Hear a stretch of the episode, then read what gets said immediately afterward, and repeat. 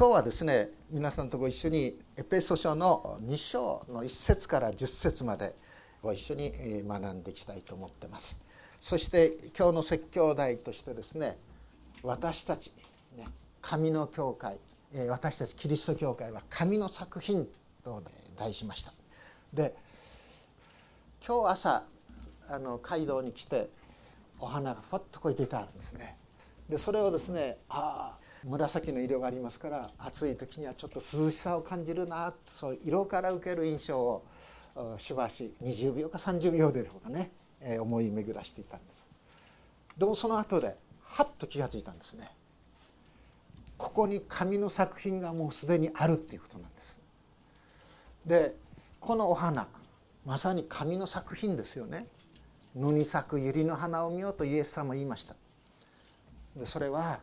刈り取られてこの染料の原料になるために炉に投げ込まれるそういう野の百合の花であったとしてもこんなにきれいに神は着飾っているではないか百合の花を装ってきてくださるではないかソロモンの衣服よりもねきれいにここに神の作品があるではないかだからあなた方何を着るか何を飲むかといって思い煩わなくていいんだよという意味で教えてくださいましたよね。でその箇所も思い出したの。じゃあ紙の作品。そこにですね名前があるはずでしょ。でこの花の名前私思いついたのはおそらくこの紫のね桔梗だけだったんです。桔梗しかわからない。でそれで今日はですねどなたがおいけになったのかなとこう後ろを見たらあのお花の奉仕者の名前がね土川さんって書いてありましてで土川さんのところ行ってですねお花の名前聞いたんです。でそうしましたらですね何、えー、て言うんでしょうか。このピンクここにピンクありますね。ピンクのこのお花はですねスターチスって言うんだそうですね。スターチス。いやすごい名前ですねスターチスなんて。じゃあこの黄色いの稲の穂みたいなんですね。これは何でしょうかって聞いたんですね。したらおそらく系統の一種だろうって言うんですね。で他の人に聞いたらいや系統ですよって言うんですね。でもう一つありました。このあの白くて中にねちょっと黄色があるんです。霞草みたいな。でこれは何でしょうって聞いたんですね。さすがのあのお花が生けた人も「ちょっとわからないんですけども」って、まあ、正直にお答えになって ある人に聞きましたら「それもこのスターチスと呼ぶんでしょう」って言うんですね。スターチスにはこの赤いねピンクの色もまた白いのもあるんだっていうようなことなんですね。でそれをあの教えていただいて名前を知るとなんかこう身近に感じますよね。ああこんなにも美しいね花がここにあってで花瓶の中にポッとあってあこれを言えば私のメッセージ終わりっていう。と思ったんです。と言いますのもキリスト教会で皆さんいろいろな疑問を感じることがあると思うんですね。ローマカソリック教会もあるでしょ。あるいはプロテスタントもあるでしょ。ギリシャ正教会もあるでしょ。そしてプロテスタントの中にはね、福音塾自由教会的なものもあります。あるいはこの改革派教会。みたいなのもあります。メソジスいろんなものがありますね。でなぜそんなに教会は一つならばいろいろあるんだろうっていう疑問が生じます。でも私この花を見ていながらねどのこの花瓶の中にいろいろな種類の花がシュッと収まってるでしょ。一種類じゃなくて。でそれを見ながらですねああ神の目の前にはねカソリック教会もある。あるいは大きく分けてプロテスタントもある。ギリシャ正教会もある。でも基本において三位一体の神それを信じていく。そういう政党の歴史の中でねすなわち使徒信条の中で告白し続けてきた教会。使徒信条はですねカソリックの信徒もあるいはギリシャ正教会の信徒も同じく告白できるはずです。告白できない教会それがいたんです。エホバの少女とかね。いろんなものがあります。それは別ですよね。でもその告白できるその教会。それなので聖書もですね私たちは2017年のこの聖書の版を持っていますけどもプロテスタントの教会とローマカトリックの教会が共同してそして翻訳したものが最近去年でしたでしょうかやはりできたはずですよね。でそのように共同しています。できるんですね。ですからああ教会いろんな教会があります。でもそれは仏教の言う宗派とは違います。仏教は宗派と言いますね。派が違えばその教える経典も違います。それは宗派と言います。でもキリスト教会は聖書唯一のあるいはね。その聖書にいろんなものをつけたがるそういうあの傾向もありますけどもこの聖書を基本として私たちは生きようとしています。し歩めようとしています。ですからこの花瓶はねまたお花はまさに神の作品たるキリスト教会を言葉は持ってないですけども花の色の美しさあるいは緑のいろいろなそういう濃さ薄さそういったものを通して私たちに語りかけているのではないかそういうふうに受け止めました。で今日ですねあの皆さんとご一緒にエペソ書の2章の1節から10節を準備させていただきました。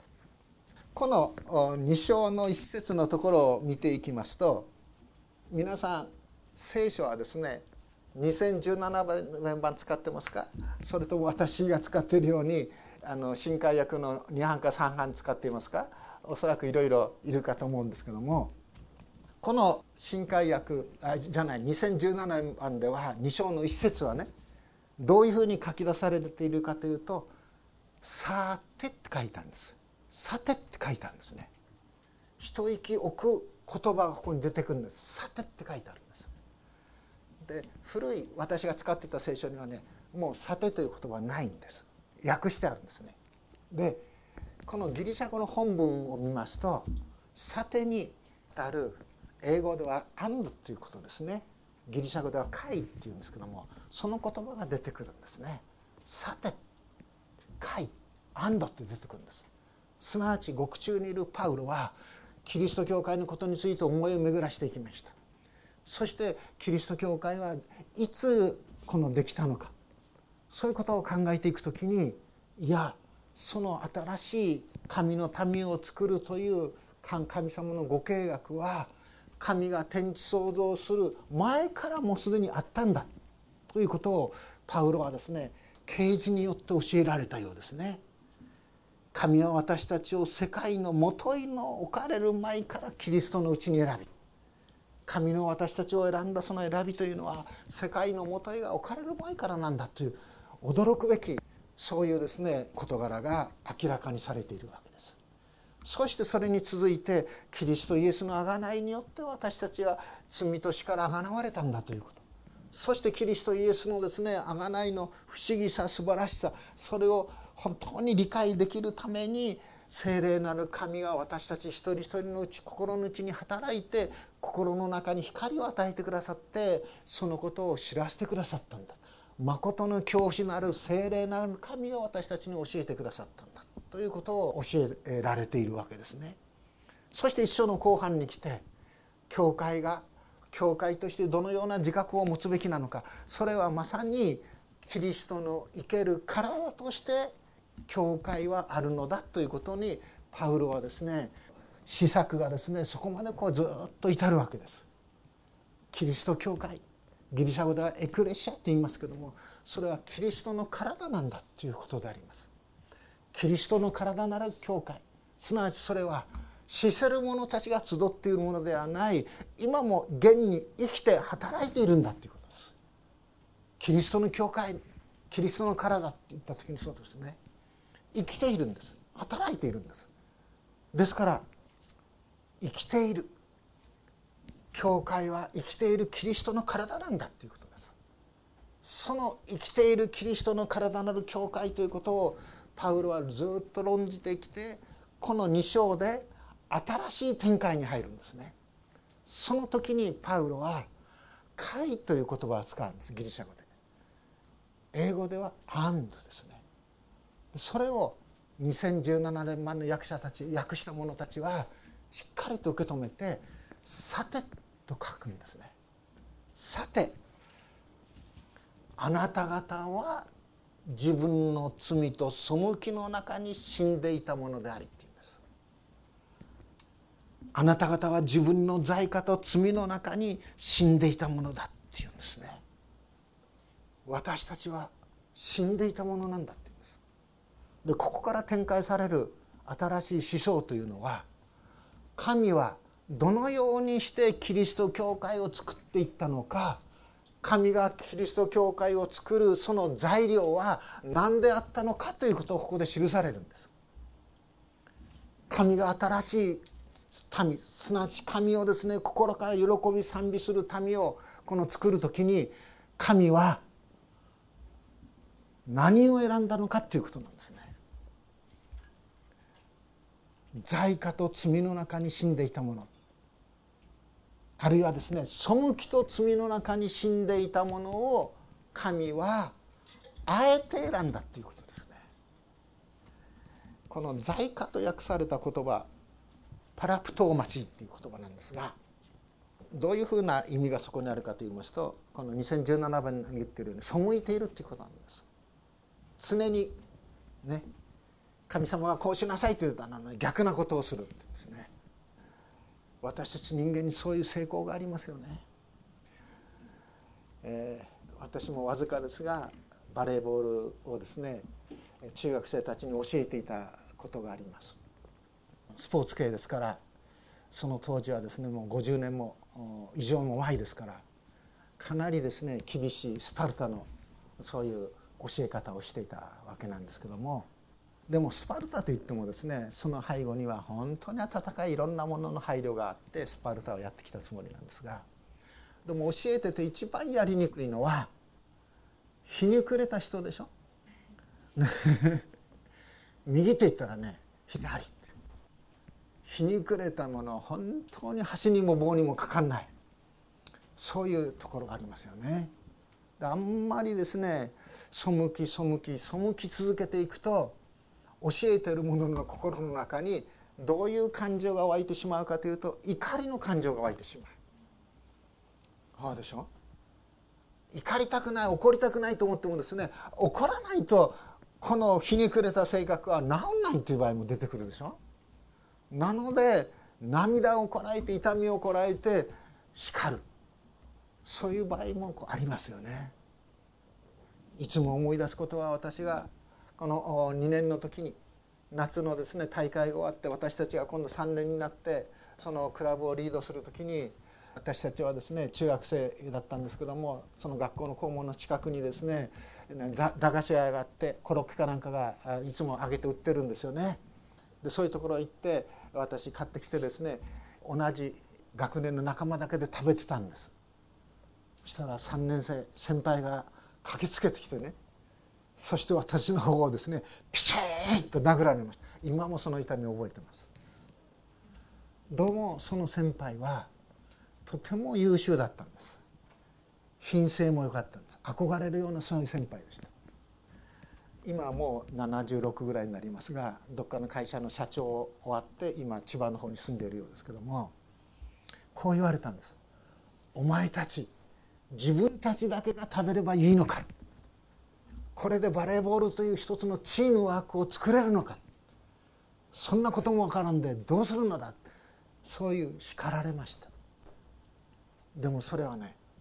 とっても響きました心の中に。チームスポーツでしょ？ですからチームの輪が大切ですよね。自分だけチームの中で目立とう。自分のグループだけ。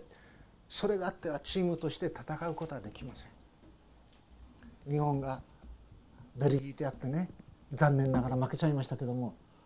あの日本のワールドカップのですねサッカーの人たちがあそこまで行ったのはやはり西野さんという新しい監督のもとでみんなふっと一つになった。お互いチームになったそこに力がですね出たということでしょですから私たちキリスト教会のことを考えていくときにやはり一つの神の家族としてのチームそのチームワークそれがやはり大切だということもここから教えられるべきではないかと思うんですね。で神様が神様のチームであるキリスト教会を作る時に驚くべきことは何かというならば本当にしょっちゅう神に背いていたもの。しょっちゅうやっちゃいけないということをやり続けていたもの。ね。ある意味ではですねもう箸にも棒にもかからない者たちを神様は用いてそして新しい神のために作ったということだと思うんですね。聖歌の229番驚くべきね「アメイジング・グレイス」あるでしょ？その229番の中で日本語の歌詞の中でですね一節に「驚くばかりの恵みなりき」その後です「この身の汚れを知れる我に」日本語ではね「汚れ」って訳しちゃったんです。あるいは他の訳ではもっとスマートに訳しちゃってるんですよね。この「汚れ」と訳したその元の英語の言葉。それはですね「リッチ」っていう言葉なんですね。rich that saved are rich like me なんです。この rich というのは rich というのは端にも棒にもかかんない。どうしようもない。悪たれということです。もう地獄に行って当然というようなそういう響きまであるやつ。この町にこの地域にこんなリッチなやつがいるのはですねもう耐えられんというまでに吐き出したくなるようなねそういう意味がこのリッチにはですね隠されていや表されているようですね。日本語でよく「ごろつき」というような言葉も言われるかもしれません。でも「汚れ」っていうと何かさっと言ってしまうような感じ。でも神様が新しい神を賛美する民を作る時にこういうものも選んでくださったんだ。これはパウロ自身の心からなる反省を込めた思いがここの中でですね私たちはかつて皆ですね自分の罪過と罪の中に死んでいたものであって生まれながら見怒りを受けるべき子らだったっていうその言葉の中にこれはパウロがですね机の上で考え出したものではなくて自分の今までの人生を振り返ってその振り返った自分の人生その中で体験した言葉の中から生み出された言葉ですこれは。パウロという人物を考えてきます時にまさにパウロはあの人の働きを見ていく時にですよ教会がエルサレムにできていきますよねそして数を増していきますよねそしてスパノのようなすごいしもべが現れてそして堂々と人々の前でですねイスラエルの歴史を述べてその中でイエス・キリストが現れてこの方こそキリストなんだメシアなんだとですねはっきりと語りますよね。その時パウロはどうしたかというとあのサンヘドリンの議員たちとこの同じになって同じ思いになってもうこのステパノをですね生かしておいてはいけない。ということでこの殺害することを決めたんでしょ？そしてステパノに向かって石を投げる者たちの上着の番をしたのはこのパウロですよ。そしてそれだけで終わらないであのダマスコイスラエルから言うならば国外です。国外の都にまでパウロはですねダマスコにいるユダヤ人クリスチャンたちを捕らえる権限をね最初から頂いてもらってそしてダマスコに向かうんでしょ？そういう向かうその途中に復活の主に出会ってパウロはですね数日間目が見えなくなりそういう中で本当に復活の主からですね新たに生まれ変わらせられてそして人としての働きをしていくわけですよね。すなわちパウロは何をしていたかというならば神がこの歴史の中で新しい神の本当に民を作り上げるために神が生きて働いているその神の教会に対してパウロは真っ向から両手をですね掲げてその教会の前進をとどまらせようとする。あるいはその教会の足元すなわち指導者たちをですね本当に迫害しこの教会をこの地上から撲滅しようとすることに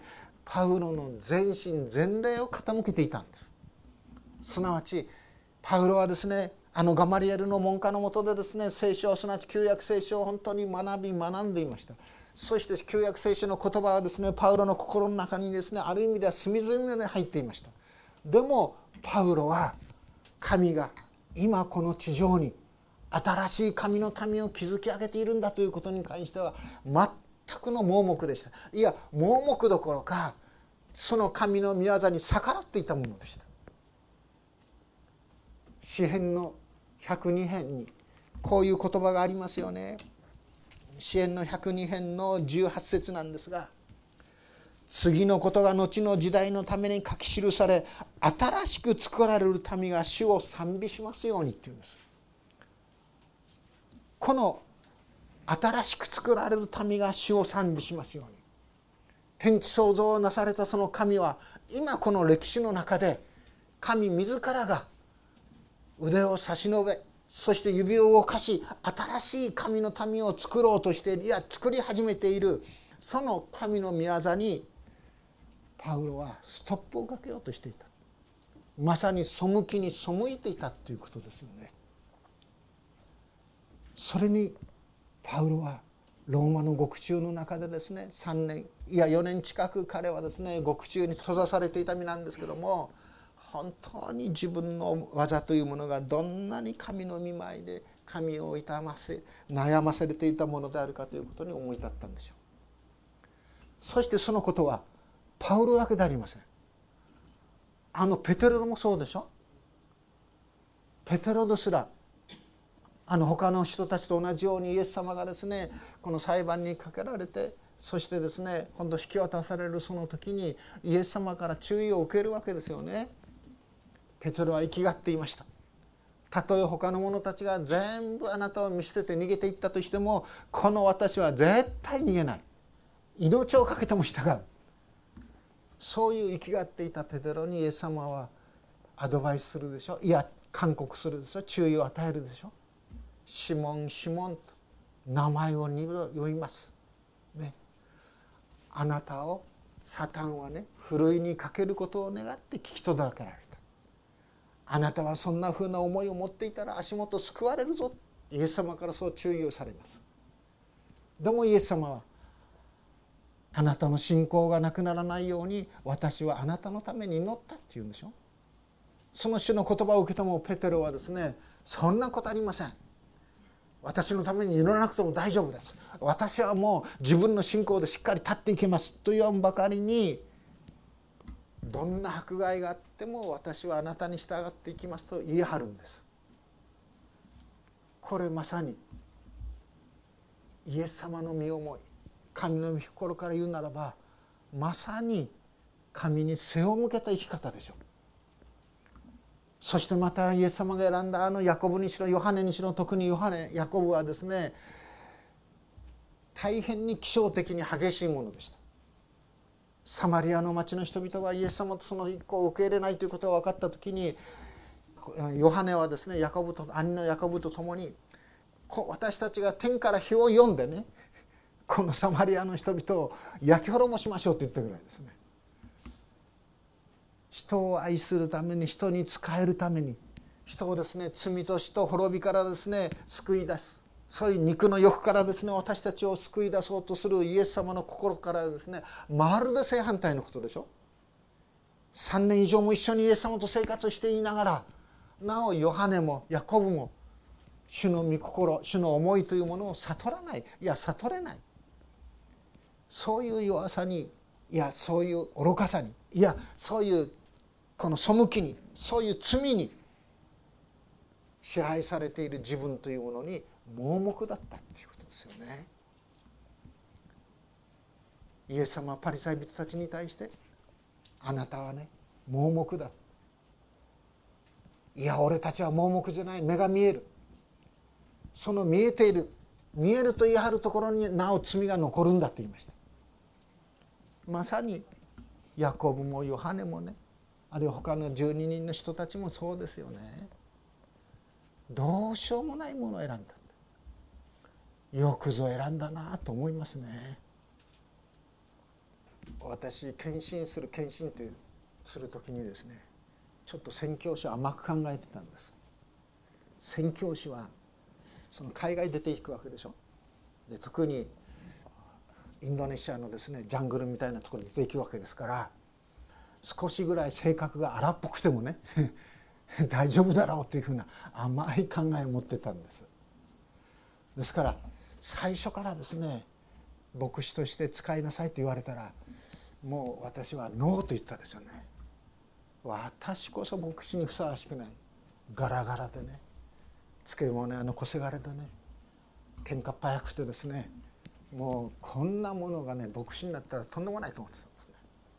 同級生でもう一人ですねもう一人って言いました。金持ちの息子であだ名が坊ちゃんって言うんです。優秀なんですよ。ああ恋沼って言うんですけどもああ恋沼が牧師になるなら分かる。でも私はちょっと牧師には向かないと思ってたんですね。でその恋沼君40過ぎてからあの進学校に行ってそれから宣教師になってそして60過ぎて ALS になってそして62歳の生涯閉じましたけどね、えー、ああいうのがなるべきだって自分はなるべきじゃないと思ってました。不思議ですよね。私がもし神様ならばですよ。私は自分を牧師としては選ばないですね。もうどうしようもないやつですから教会の片隅にちょこっとね置いとくぐらいでもういいかっていうふうに思ったと思うんです。でも罪過と背きと罪の中に死んでいて。そして生まれながらの身怒りの子らである私たちを神は選ばれたということですね。用いられたということです。不思議でしょう。でこの神の教会を作る宮座。これは何であるかというとそれこそが恵みなんだって言うんですね。恩寵なんだって言うんですね。4節で「しかし神は」って書いてあるでしょ。しかし憐れみ豊かな神はなんです。憐れみ豊かっていう言葉が神の前に日本語では出てきてしまうんですけども原文ではしかし神はなんです。しかし神はその神とは実に憐れみ豊かなお方なんだっていうんです。その憐れみ豊かな神が私たちを愛してくださった。その愛のゆえにということなんですね。この神の真似をしなさいって言われても到底できないんですね。でも神は憐れみ豊かな恩寵によってそして私たちを愛してくださったっていうんですね。そして愛してくださったその愛は言葉だけではなくてご説に書いてありますようにキリストと共に生かしっていうんですね。キリストと共に生かし。キリストイエスにおいて共によみがえらせ共に天のところに座らせてくださいましたっていうんです。恵みに恵みを何度積み重ねても足らざるほどの神の恵みですよね。キリストと共に生かしてくださったって生きようと言ってくださった。自分で自分にですねもうほんとほとほどもう秋が来てそして生きていても仕方がないようなそういうですね本当にだらけたようなそういう浪人生活を送っていた私。でも憐れみによって神は不思議な方法でミッションスクールに導いてくださった。それまではですねもう教会に行け行くように言われていたことに対しても本当に反発をしていました。いつも言うようですけどもその自分が入ったところがミッションスクールだ。そこではっと気が付いたのはミッションスクールに来た限り聖書を学んでおいたいや置くべきだっていう思いがふっと湧いてきたんです。不思議ですこれ。そしてそのキャンパスをずっと歩いていました。そしたらですねその時だったと思いますがギデオンの聖書をもらったんです私も。あの日本語があってねこちらに英訳がある新約聖書でしょ。それをですね配っている人がいましてそれはキリスト者学生会だったかな。それをもらったんです。それと同時にキリスト者学生会主催新入生歓迎会というチラシがあったんです。そしてそのチラシを見て私は買った聖書。厚いですよね。これ持ち運びやすいこれ小さなんですけども厚いでしょ？これ新海訳のこれ2017こんな厚い本。一人じゃ到底読めない。飽きちゃう どっか一緒に学ぶところないかと思って歩いていた時に KGK といいますがキリスト学生会の新入生歓迎会というものがあってそこに行くようになったんですそしてそれから毎週学校の近くのキリスト教の書店があってその2階で聖書研究会があってそこで学ぶようになったということですよね。ですから最初はその牧師にいつも突っかかっていました。議論を吹きかけていました。でも牧師は牧師ですよね。そういう疑問やそういう問いにしょっちゅう合ってるわけでしょ。だから学生のそういう問題に対してまあ実に見事にねあの説得します。でも説得されてなるものかと思って言うわけですから説得されないわけですよ。でもある時ヨハネの福音書を学んでいる時にそのヨハネのあのラザロの復活のところでイエス様が「私はよみがえりなり命なり私を信じる者はたとえ死んでも生きる」という言葉に本当に出会った時に私の心の中に自分自身がですね蓋をしていた思い死んでも死なない道はないのかという思いにあこのお方は答えているのだという不思議な感覚にとらわれましたそれからもしこのお方をですね拒むならば私が求めている道を道はどこにもないということに気づいてそして洗礼を受けさせてもらったということですね。イエス様の信じた後世界が変わりました今まではですね京都のですね五条のですね河原町の近くの古いあのお屋敷の一角にですね下宿してそこから自転車でですね来たのにずっとこう進むわけです。30分ぐらい乗っていくわけです。イエス様を信じる前はねなんでこんなところに来たのかって、まあ、京都に来た人がいたらごめんなさい。大いに思ってました。でしかも言葉が違うでしょ？関東弁のですねかなり言葉の語彙のはですね激しいものから言うとですねなんかこう軟弱でね「よろしくおはすまか？何言ってんのや」っていうような感じですよね。でお店に入ればですねそのそばを食べればですね丼の底までですね透き通ってるんでしょ？その上にですねサバかなんかボコンと乗ってるんですねこれサバそばですなんてなんかもう海苔を食べてるような感じですよね。関東ではですねもう濃い醤油ですからもうそこにたっぷりとこう使っていておそばにしろうどんにしろも味がありますよね。もう本当になんかねなんでこんなところに来ちゃったっていう都ちやっていうようなそういう敗北感です。でも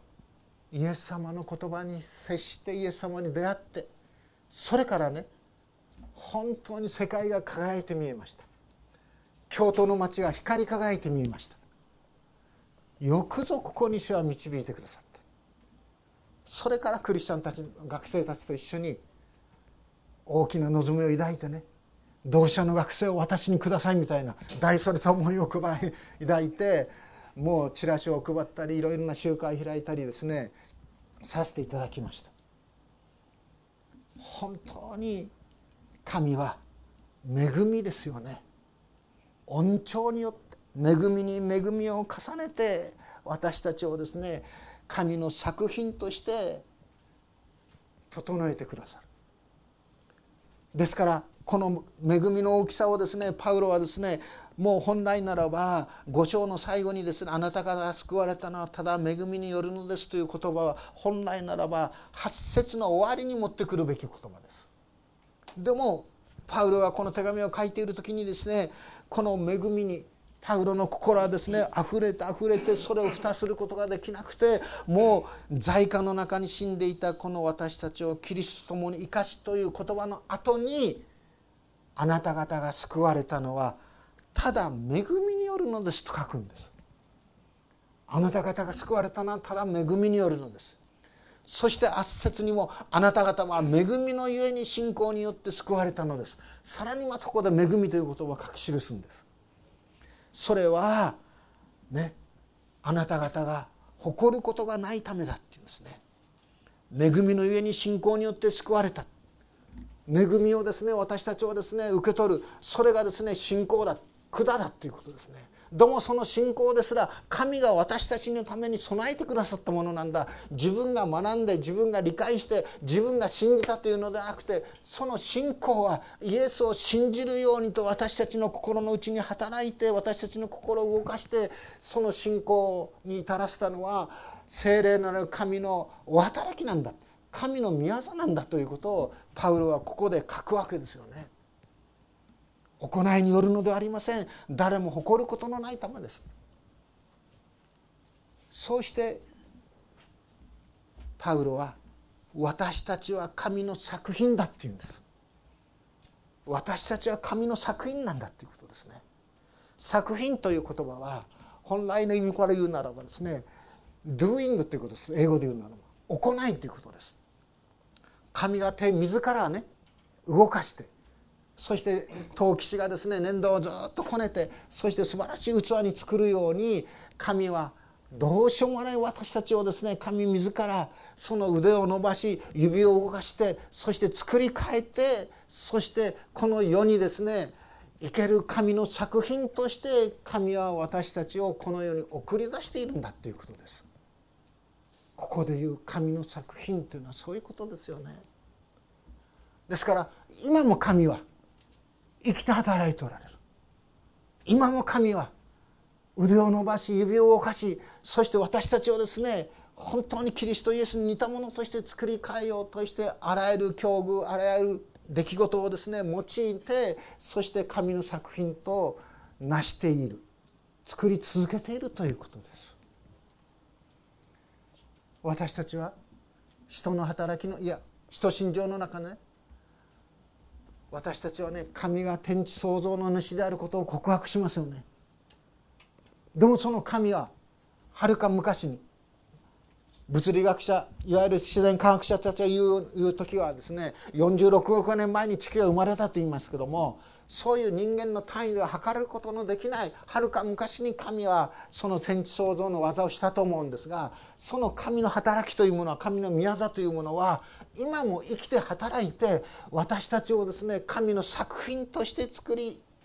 上げようとしておられるのだということです。生きておられる神どこに神の御手の技があるのか指の技があるのかそれは教会においてだということですね。すごいことですこれ。ああ私はここ学びながらですね私たちは神の作品と言い切るパウロのその感動新しい創造の神のですね息吹それを感じますよね。このお花を生ける場合もね花をぐっと切ってきてそしてこの桔梗はどのぐらいの高さにしようかとかねこのスターチスっていうんですか？これはどこに置こうかとか考えながらここにあるんでしょ？しっかりと神は考えて私たち人間ですら自分の美的感覚とかそういうものにですね本当に合わせてじゃあこういう花のためにはどういう花瓶がいいのかということを考えてここに行けるわけです。とするならば神はこの仙台の福音住教会に私たちを導いてそこにおいて本当に神の作品として私たちを整えて世から世へとすなわちこれから続く世から世へとあの時代にこの地域でですねこのような主を信じる群れたちがいてそしてそこでこのような働きをしてそして主を証ししていたのだということをですね神は誇るためにある意味でね誇るために私たちを神の作品として作っておられるということ。旧約聖書の呼ぶ記を読むと神はですね呼ぶという人物をサタンの前で誇っているでしょ。お前は呼ぶのような誠にどんな中にあったとしても神を最後まで信じきそういうしもべがいるのを知らないのか。呼ぶを神はですね誇りにしていたんですよね。そして神は私たちをも誇りとしていてくださるということ。神が誇りとしていてくださるそのキリスト教会。そこにつながる私たち一人一人なんです。神が誇りとしていてくださるんです。こんな慰めないじゃないですか。自分の人生50年60年70年振り返るとですねもう後悔することがいっぱいあるでしょ。もう一度人生やりたいしやり直しならばねもし自分の人生をリセットできるならばねあの時こうしたいこの時もこうしたいそればかりじゃないですか？自分で自分を考える時には。でも神はリセットする必要ないよと言うんですよね。リセットする必要はない。私はあなたのあの時の涙するいろんなそういう思いでもそれらを本当に用いてそして新しい神の人に作り上げたんだ。神が誇りとしていてくださるんです。自分で自分を誇らなくてもいい。神が私たちを誇ってくださる。その意味が私たちは神の作品だという言葉に含まれていると私は信じています。それは私たちが良い行いをするためだ。良い行いということもね救われたためにするんじゃないんです。いやいや救われるためにするんじゃないんです。救われるために何か良い行いをするという時にそこにですねいろんな不純なものが入ってしまうんです。やらしいものが入ってしまうんです。でも私たちがする良い行いというのは救われたから良い行いをするんです。主の恵みによって救われたから良い行いをする。その一点に神の栄光のためというところに焦点を合わせていく時に私たちの良い行いは爽やかな風のように人々に慰めと慈しみと光を与えるんです。それがない時にねこの良い行いで私救われるんだという時にそういう思いというものは熱苦しい感じになっちゃうんですよね。消化されないんです。消化ってねきれいに不純なものは取り除かれないんです。救われたので。恵みによりて救われたので良い行いに励む。これがパウルの到達した